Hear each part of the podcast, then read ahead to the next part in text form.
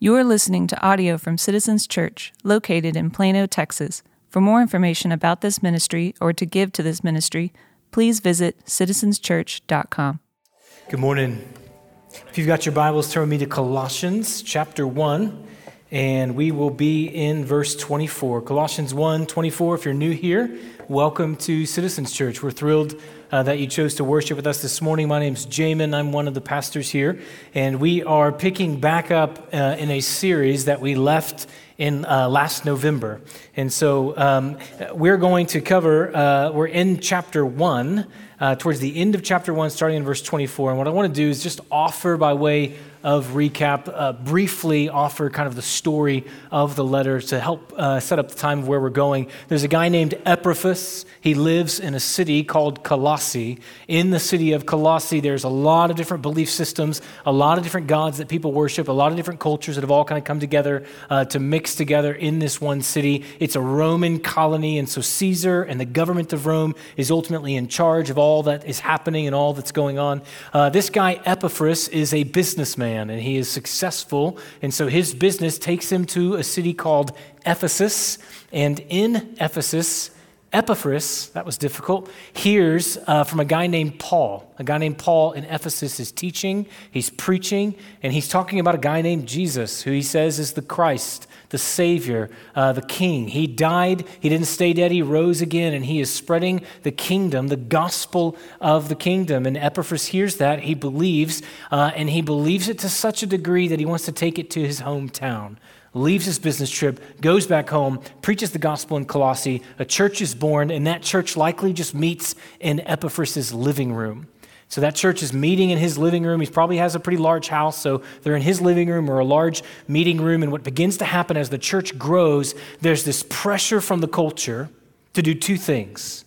Because it is a city surrounded and filled with all different kinds of religions and belief systems, much like our county is, much like our cities are, there's this pressure to, uh, to add to the gospel of Jesus. Because it's a Roman colony, and ultimately Rome preached their own gospel that everything that you most need, you get from Caesar, who's the real king, who's the real Son of God, there was a pressure to subtract from the gospel of Jesus.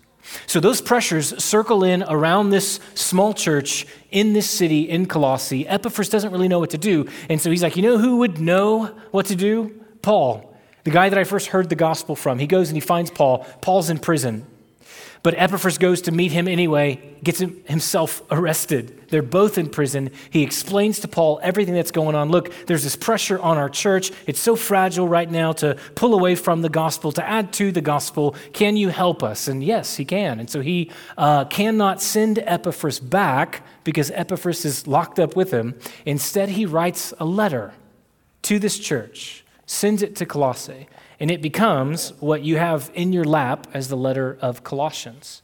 And what it holds is it holds the answer to how to live faithfully in Christ, to how to live life in Christ in a world surrounding you that would say you need more than Jesus, uh, or to have Jesus is to have less than what you actually fully need. And so, what we did last semester is we began walking through this, and we didn't get very far. We're only at the end of chapter one, but we saw in Paul's prayer what he's praying for that church and for our church. And we saw in his song, uh, he's the image of the invisible God, firstborn over all creation. By him, all things are made, both visible and invisible, whether thrones or dominions or rulers or authorities, all things created through him and for him. He is before all things, and in him all things hold together. This beautiful song that was sung by the early church, we unpack that together and what it means for us. And so, February 9th, 2020, we're back in Colossians, and to be back in that book together means we're back in the living room. Imagining that we are in that living room, hearing this letter for the first time, being read by someone telling us what we need to live life in Christ. And so, what happens in chapter 2, which we'll get to next week, what happens in chapter 2 is Paul begins to actually get to the point of the letter. He begins to actually get to the meat of the letter and start talking about what it looks like to live life in Christ. But before he wants to offer his bio, and so if we would if we read 24 through into chapter 2 what you'd hear is he wants them to know that he is the apostle to the Gentiles and that's why he cares so much about them. He wants them to know that his aim is that they would be mature in Christ. What we're going to hone in on this morning is that he wants them to know and it comes out in verse 24 which we'll read in a moment. He wants them to know that he suffered. He wants them to know that He has suffering in His life on their behalf. And here's what's so strange about it He says, I rejoice in it. Look at verse 24 with me. He says, Now I rejoice in my sufferings for your sake, and in my flesh I am, hear this, filling up what is lacking in Christ's afflictions for the sake of his body that is the church. Have you ever noticed that children will respond differently to pain depending on what's going on around them? I remember this became acute for me about a year ago. Uh, some morning, it was like a Saturday morning, my son uh, stepped on a Lego and fell to the ground and wept like the world was over. And which I get because Legos are awful on bare feet. But uh, then later that day, uh, I, he was playing soccer, and I watched as the best kid on the other team kicked the ball as hard as he could. It hits Asher right in the face, knocks him off his feet, and he hops up and keeps playing. And I thought, huh, surely the soccer ball hurt at least as much as the Lego. But his reaction was different because kind of the story around the pain was different. The, and so I wanted to put that to the test. So now every now and then when he gets hurt, um, I will try and discern how hurt he actually is or help him see his pain clearly by changing the story of his hurt. So, about a month ago or so, his sister, they're playing. She steps on his leg. He's on the ground. He's upset. He's crying. And I said, All right, buddy, you're all right. Hop up. And he goes, No, Dad, I can't.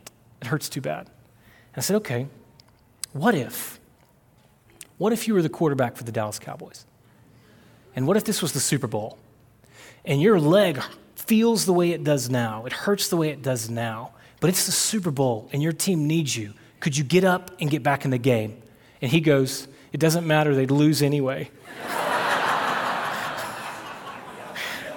and I thought, that is the most honest thing a Cowboys fan has ever said. He's a bit jaded from this past season, by the way. Aren't we all? I said, okay, bad example. what if your little sisters were in trouble? He's a big brother. He loves being a big brother to little sisters. He prides himself in being a protector of his little sisters. And so I said, What if they're in trouble? What if some kid's picking on them at the park? Or what if they're lost and can't find their way home? Your leg feels the way it does now. Could you get up and could you go help them? And he goes, Dad, of course. They're my sisters. Christian, what if what if the story behind your pain is different than you think it is? It's the question I want to lay over this verse, verse 24, because Paul has a really surprising reaction to his pain. He says, There's suffering in my life. I rejoice in the suffering because of what it does. And it's because he rejoices in it because there is a story surrounding his suffering that enables him to react differently to it. And it's not imaginary, it's not me making up a story for my kid. It is the true story that for all of us as Christians, our pain finds its home in that story. Here's how he says it again I rejoice in my suffering for your sake, and in my flesh I'm filling up what's lacking in Christ's affliction for the sake of the body that is the church. So let's just imagine with me, you don't know a whole lot about Paul. You're sitting in the living room, you're hearing this read for the very first time, and so you raise your hand and you say, Hey, what is he talking about? Like, what's suffering? I don't know him. I don't know his story. Is he sick? Has he lost a loved one? And the guy reading the letter is a guy named Tychicus, and he's a friend of Paul's. He's done ministry with Paul. And so he stops and he says, Well, let me explain. This guy has been through a lot. In fact, uh, he wrote a letter four years ago to a church in Corinth, and he lists out his suffering. Here are just some of the things that he lists countless beatings, almost all of them to the point of, of death. Five times the Jewish leaders flogged him just like they did Jesus. Three times he was beaten with sticks. Once he was stoned. We read about it in our men and women's Bible class this last week that a mob threw rocks at him, thought they killed him, drug him outside the city to leave what they thought was his dead body.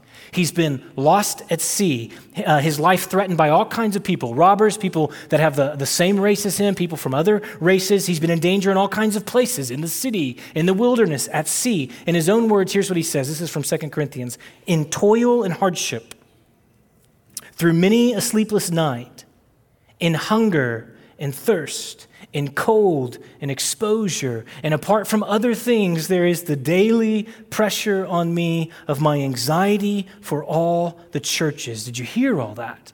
How tragic. Behind, I just offered the bullet points of his suffering. All of that amounts to a body that is filled with scars and a mind that is filled with bad memories. Not just that, he says there's this emotional suffering. Do you have any idea the weight I carry around? Worrying about these churches I love, worrying about this gospel that I want to go out into the world. And so that's what he's been through. When he says, I rejoice in my suffering, that's what he's talking about. So then you raise your hand again. He's like, hey, I'm sorry, I, I, don't want to be the question guy, but I need you to read it to me again because I'm pretty sure I heard you say the word rejoice, but I must have heard wrong. Because what you just described is a life of pain and a life of lonely moments and a life of towing the line between life and death and a life of laying away, wishing you could fall asleep and a life of hunger and a life of cold and a life of worry. And that is the life that you dread. That is a life that you try to avoid. It for sure is not a life that you rejoice in unless, unless there is a story behind the suffering that changes the way you view the pain. Unless there is a story that changes the way you react, because within that story, your pain finds its meaning. Citizens Church, we talk about suffering a lot around here. Let me tell you why. One reason why is because the Bible talks about it a lot. We're committed mostly to preaching through books of the Bible. And so, as we've preached through books of the Bible, starting back in John and now in Colossians, the Bible is going to talk often about suffering because it has a lot to say about suffering. We also talk about suffering a lot because I know so many of us are right in the middle of it. So many of us have experienced it are experiencing it. All of us, to some degree, will experience it.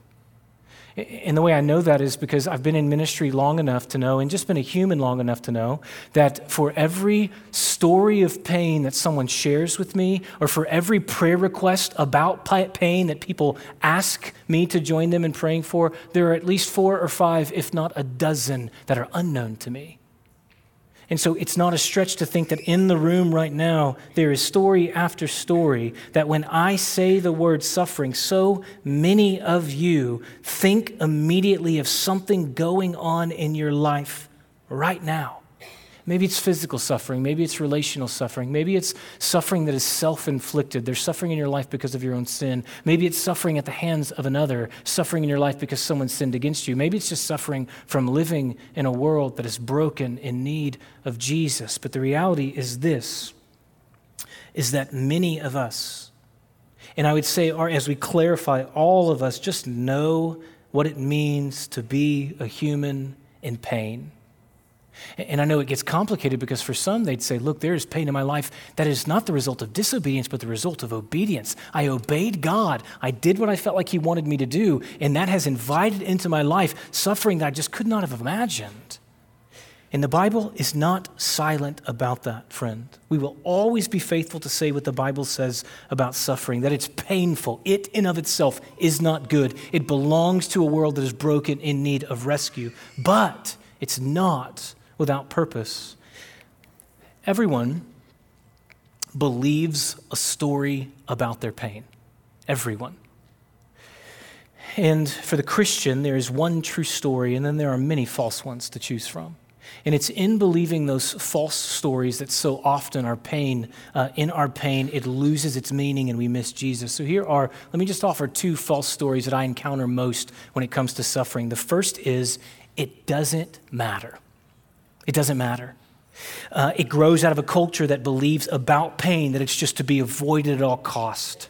Uh, and that's the culture that we live in. In fact, I read a, a, really helpful illustration. It was a metaphor from a guy named Nassim Taleb. He's a professor at NYU. I, I don't know that he's a believer, but he writes on stress and struggle and risk and suffering. And he's written a couple books about it. And he's trying to say that there are really two categories. You can view pain, you can view suffering through two different categories. And I want to borrow his metaphor. He says, Suffering is the wind. And if suffering is the wind, you either see yourself as a wildfire or as a candle. And if uh, suffering is the wind and you are a wildfire, what does the wind do to the fire? Gives it life, it spreads it. It has the potential to take it further than it could have gone had the wind never blown. But if, you, if suffering is the wind and you're a candle, what does wind do to a candle? Blows it out, it extinguishes it. By and large, the story around us, influencing us, being believed by us, is that we're candles that uh, not only is suffering meaningless, but it's to be avoided because it's a threat to me and it can extinguish my life. And so we live under then a new definition for what makes life good. We live under a new definition for what makes life worth living. I think you could argue that at a time, the generally accepted definition of the good life was a life that was full of virtue and free of compromise. That life has meaning and mattering when it's filled with character and filled with virtue and free of the kind of things that compromise that character. Now, though, in 2020, in Collin County, in the Western world, the good life is not the life that is filled with virtue and free of compromise. The good life is the life that is filled with options and free of pain. And that's the story we breathe in.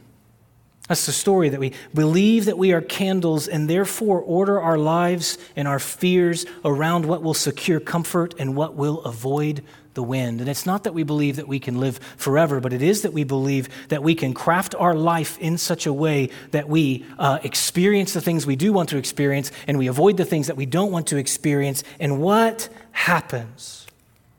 The wind blows for everyone. Out of nowhere it comes. And as it comes in, the questions creep in why is this happening? And in the world where avoiding pain is what it means to really live, in a world where I've defined the good life as being filled with options and free of pain, when pain comes, I don't have an answer to the question other than it's meaningless. It means nothing. Sometimes these things just happen. And how that comes out in the life of a Christian is confusion that will often turn into accusation, meaning, God, I obeyed. God, I gave. God, I did what you wanted me to do, and you didn't hold up your end, God. You did not protect me from the wind. That's what I thought I was signing up for the easy life, the dreams come true life. Because the belief is if I do for God, then God will join me in my project of pain avoidance. He will help me craft the life that is filled with options and free of pain. And we forget that when God became a man and modeled for us what life should look like, it was a life that was filled with pain. It's a false story that it doesn't matter. It's also a false story, and if you would, please go with me here.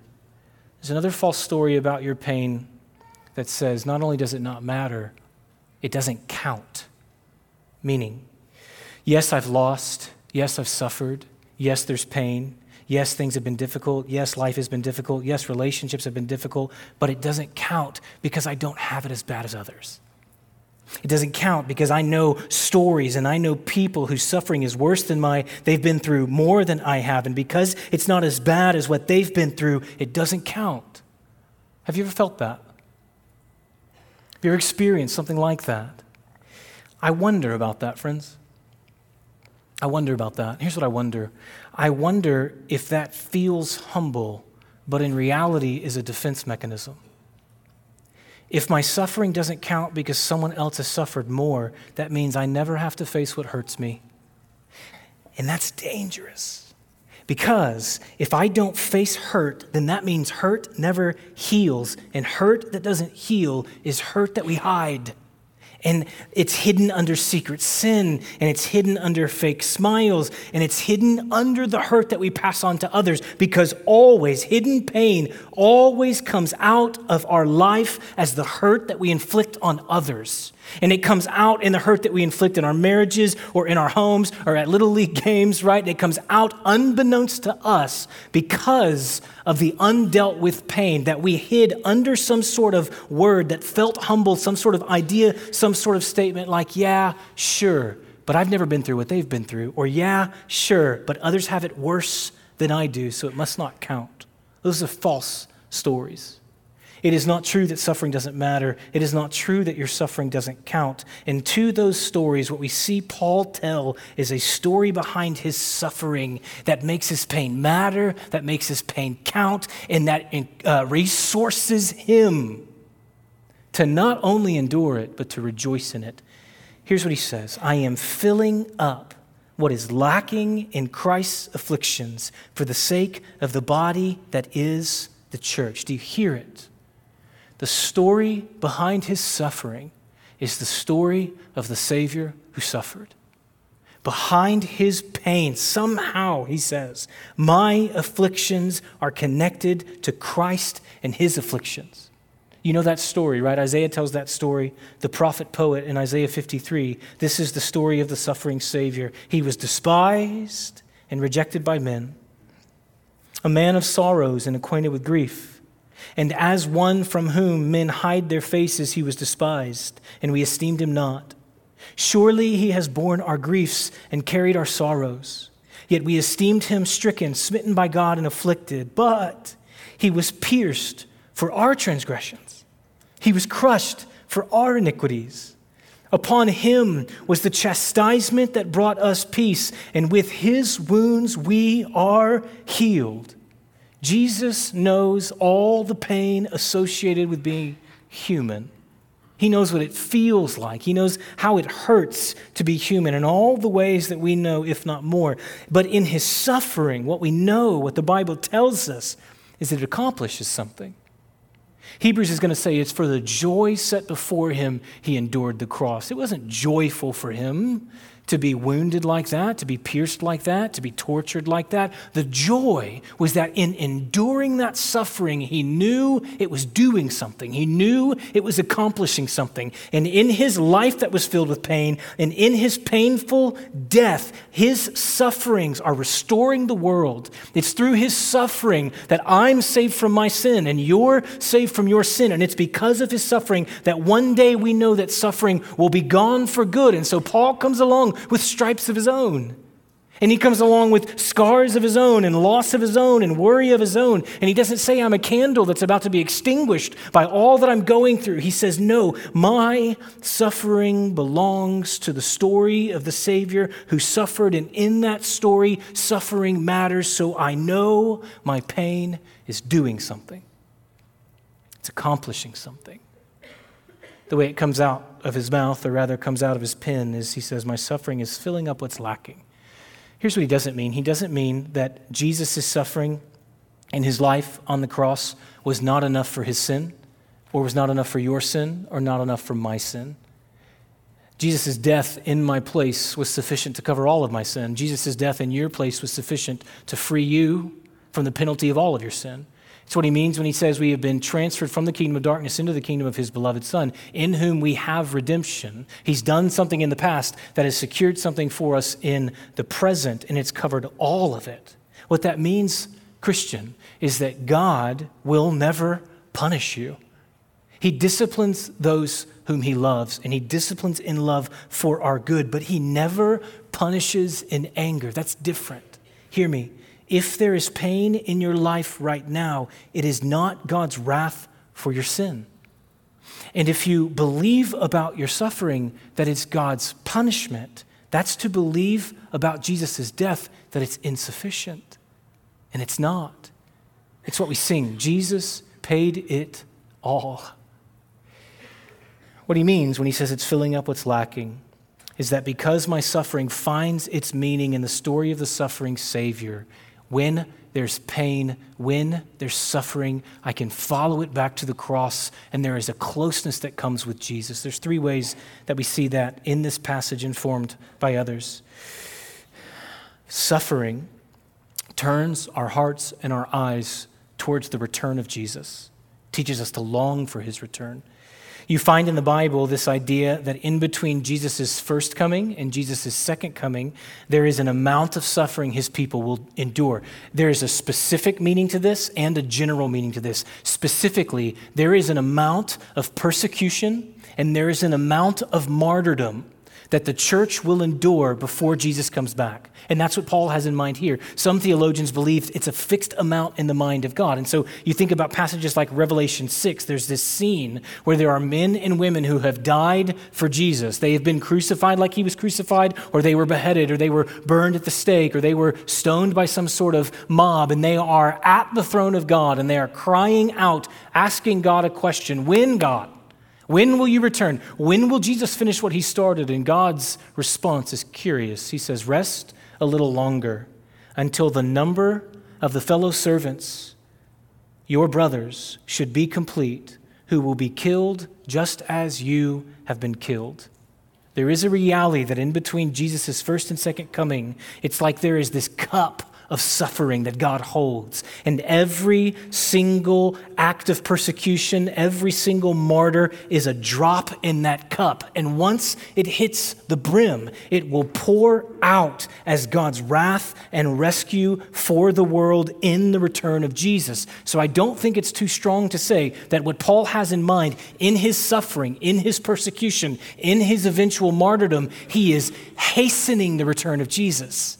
He is bringing closer the return of Jesus. He is moving the project of Christ's return forward in history. He is writing this letter in prison. There's a chance, there's a chance in his mind that he is dead before the letter even gets to these people. And what he's saying is if I die, it will be one more drop in the cup that one day pours out in the glorious return of the victorious king. Okay, well, what about us? Because I've never been persecuted like that. If you have, right, or you know loved ones who've been persecuted or martyred in that way, then what this text says to you is that those are drops in the cup, that it's part of a beautiful story uniquely connected to the suffering of Jesus. But for the rest of us, where maybe that's not our story, what Paul's going to say in another letter is that all suffering, all suffering speaks to and has us turn to Jesus' return. Romans 8, he says, Suffering is like birth pains. Suffering is a sign of what is coming, like birth pains that intensify before the child is born. Not that I speak from experience, I don't know what that's like, don't offend anybody, but my understanding is that as the pain intensifies, as it grows, it's just a greater sign that life is coming that the child is on its way, that the gift will be here soon. And Paul says that all of our suffering contributes to this cosmic groaning for the gift that is Jesus. Maybe it's not the drop in the cup like the death of a martyr, but it will at minimum, it will at minimum make my heart and your heart, if seen rightly, long for Jesus' return. I could ask it this way Do you think more of the return of Jesus when things are going well or when life is really hard? That's why C.S. Lewis, in his book, The Problem of Pain, says God whispers in our pleasures, God speaks in our conscience, but God shouts in our pain. It accomplishes something. It reminds us what history is ultimately waiting for. Not only that, but not only does it cultivate in us a heart that longs for Jesus in the future, it also brings Christ closer in the present us and to others. Paul says it this way My suffering does something for the sake of the body, it does something for the church. All of his uh, trauma, all of his wounds, all of his bad memories, he is then directing those towards this church he's writing to and saying, It's accomplishing something for you. And here's the idea Jesus, who suffered, is not here. He's in heaven and he's ruling and reigning, but the church that Paul's writing to has never seen him. We have never seen him. We know of his suffering. We have been saved because of his suffering, but he's in heaven ruling and reigning. Paul is on earth struggling and suffering. And in his earthly experience of affliction, he is offering to others a picture of the afflicted Christ in such a way that Jesus moves in closer to the church. John Piper says it like this speaking on Colossians 1:24. God intends for the afflictions of Christ to be presented to the world through the afflictions of his people. God really means for the body of Christ, the church, to experience some of the suffering he experienced, so that when we offer the Christ of the cross to people, they see the Christ of the cross in us. We are to make the afflictions of Christ real for people by the afflictions we experience in offering Him to them and living the life of love He lived. On the cross, Jesus is both afflicted and full of love, and now He's in heaven. On earth, when a Christian when the wind blows into your life and a Christian is both afflicted and full of love, what happens is that the Christ in heaven and is offered through that affliction and love in a way that would not be the same had the affliction never come. I, I am lost for words to help make this make sense. So, could I just offer my experience to you? It is an honor as a pastor to get a unique invitation into people's hurt. Not that I want that hurt for them, but it's just an honor to be in that space with them, and it's happened a lot. It's an honor to be able to walk in suffering with those. And there are so many stories of so many times of people, the wind blew into their life and they trusted in Jesus. The wind blew in their life and they told the story, and I saw in them one who was afflicted and full of love. And I walk away, and the only thing I can come up with to describe the experience is I just saw Jesus. I saw Jesus coming out of their life. I'll go home to Carrie after, after just these moments and I'll just say, listen, there are things that I have believed for almost 30 years. There are things that I've known to be true. There are answers I knew to give. There are truths about God. But walking away from that couple, walking away from that widow, walking away from that hospital, they're just more real than they've ever been. They've gone deeper in my life than they, than they ever have. And what that is, is that is in, in our suffering, we have a unique opportunity to present the full of love, afflicted Jesus to those around us. Your pain will amplify whatever story you're telling. And when your pain amplifies the true story of the true Savior, it is a unique presentation of the suffering Savior. Most of all, most of all, what happens in suffering for the Christian is you come to know Jesus more intimately. If the story is believed rightly, you come to know Jesus more intimately. Do you remember the first conversation Paul and Jesus had? Paul is on a mission to destroy the church. He's afflicting the church, and Jesus knocks him off his horse. And Jesus has a question for him Saul, Saul, why are you persecuting me? It's interesting. Paul never touched Jesus. Like Paul, when he uh, persecuted, he persecuted his followers. What Jesus is saying when he says, Why are you persecuting me? is he's saying to inflict pain on one who belongs Jesus is to hurt Jesus. So, one of the very first truths that Paul learned about Jesus is that when his people suffer, he suffers with them.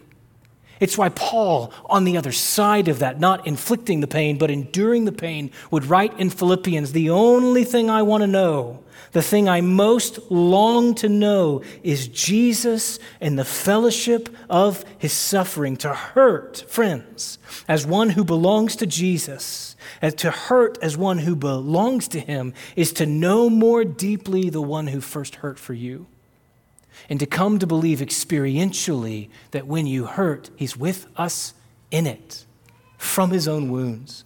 I believe that this is seen clearly in Scripture. I have also seen this clearly in the lives of believers here at Citizens Church. I want to invite up Robin Bush to share her story of suffering. She is a woman uh, who I have seen all of these truths in her life as she has walked through her own story. Would you welcome Robin as she comes to the stage?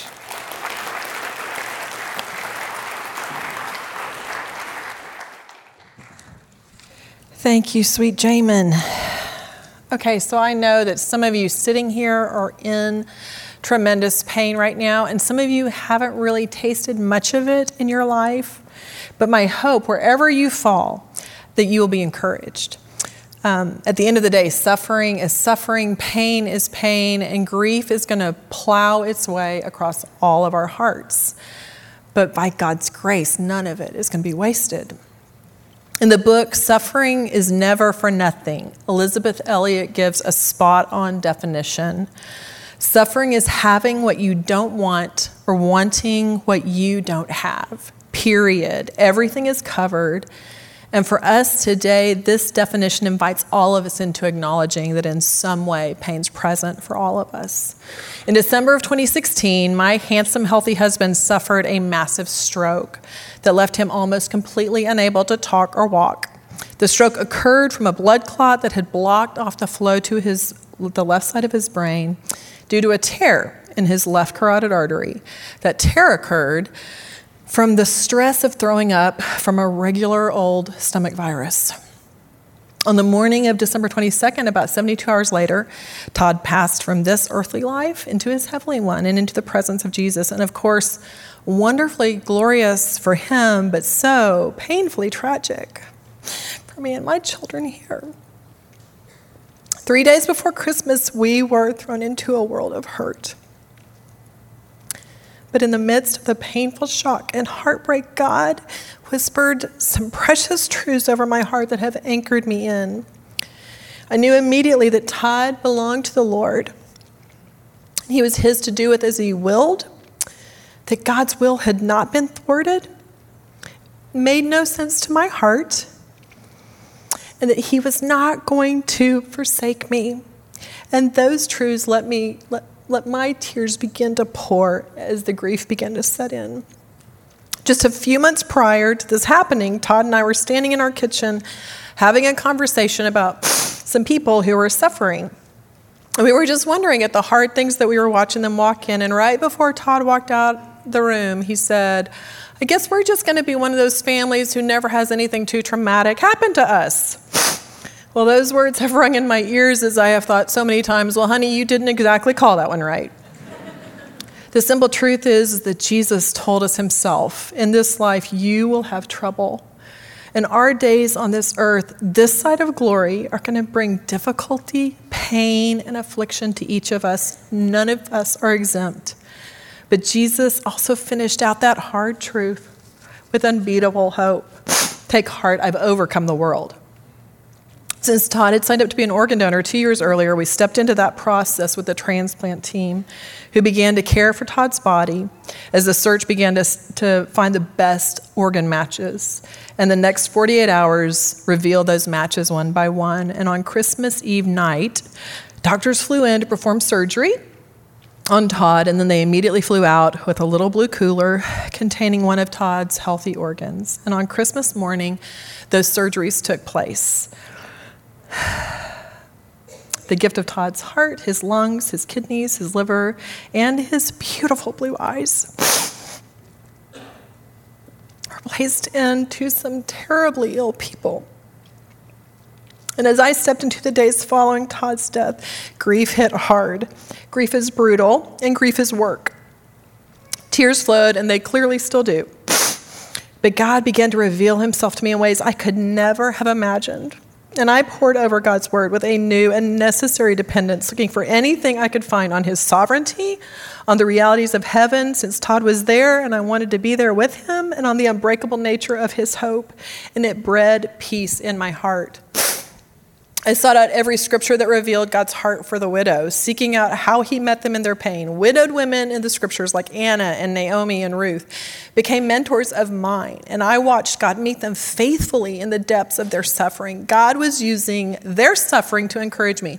2,000, 3,000 years later, me, another one of his daughters who was widowed who needed to see his faithfulness in their affliction, so that in my affliction I would be edified and comforted and even emboldened in my faith to trust him more. And I just sat there and clearly wept through the scriptures Lamentations, Psalms, Job, Isaiah, and the Gospels of Jesus just ushered me in and again and again to God's presence. And as I watched his story unfold in all of these lives, he met me intimately using his word to pour the mercy of his counsel and comfort over my heart and mind each day.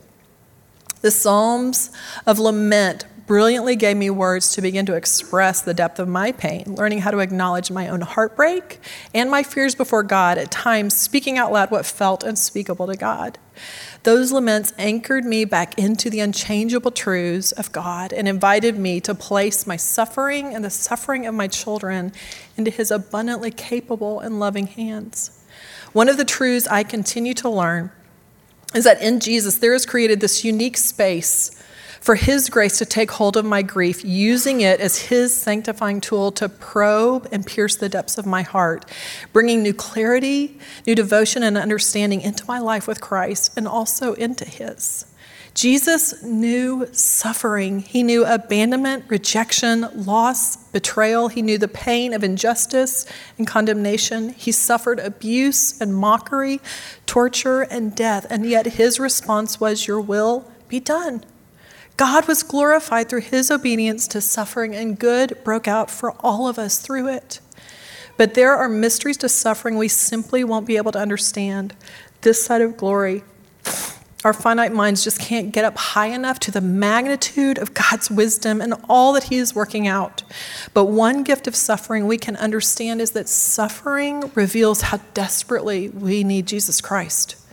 So we cry, we bleed, we hurt, but thankfully we are not abandoned, for suffering must obey His voice and even relent to the hope that we have in Jesus Christ. When we can't understand his ways, by faith we can trust his heart. My deepest sufferings and sorrows have brought about my deepest knowing of Christ and intimacy with Jesus. The deeper knowing of Him in the painful places is by far the greatest gain I have ever had in my life. Several years ago, I was in our women's Bible study class and we were studying Genesis. And at the end of each lesson, we had to write out a summarizing sentence to remind us of what we had learned that week. And about a month before Todd died, my summarizing phrase was If God is the author, then I am his story. He is the author of my life. He is the author of Todd's life. I'm the author of my children's lives, and He is the author of your life.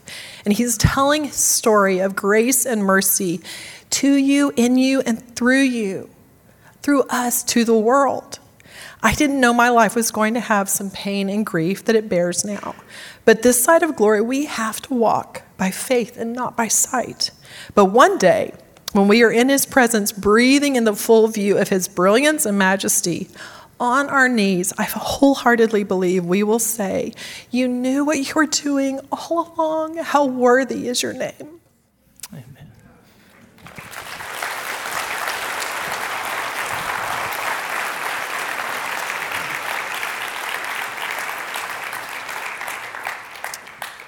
Would you bow with me and just assume a posture of prayer while we consider some things together?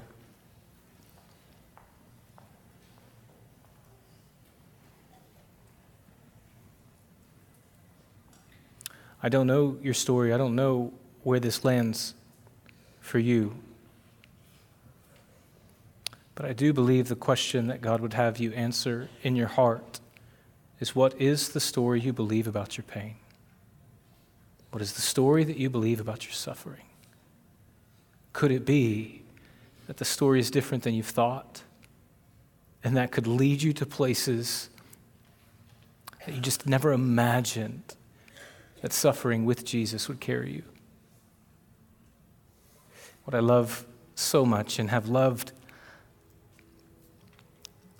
so much about Robin's story since leaving the hospital those years ago.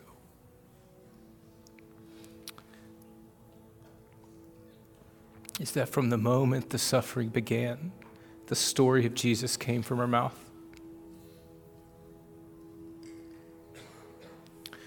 I saw one afflicted and full of love, and saw Jesus.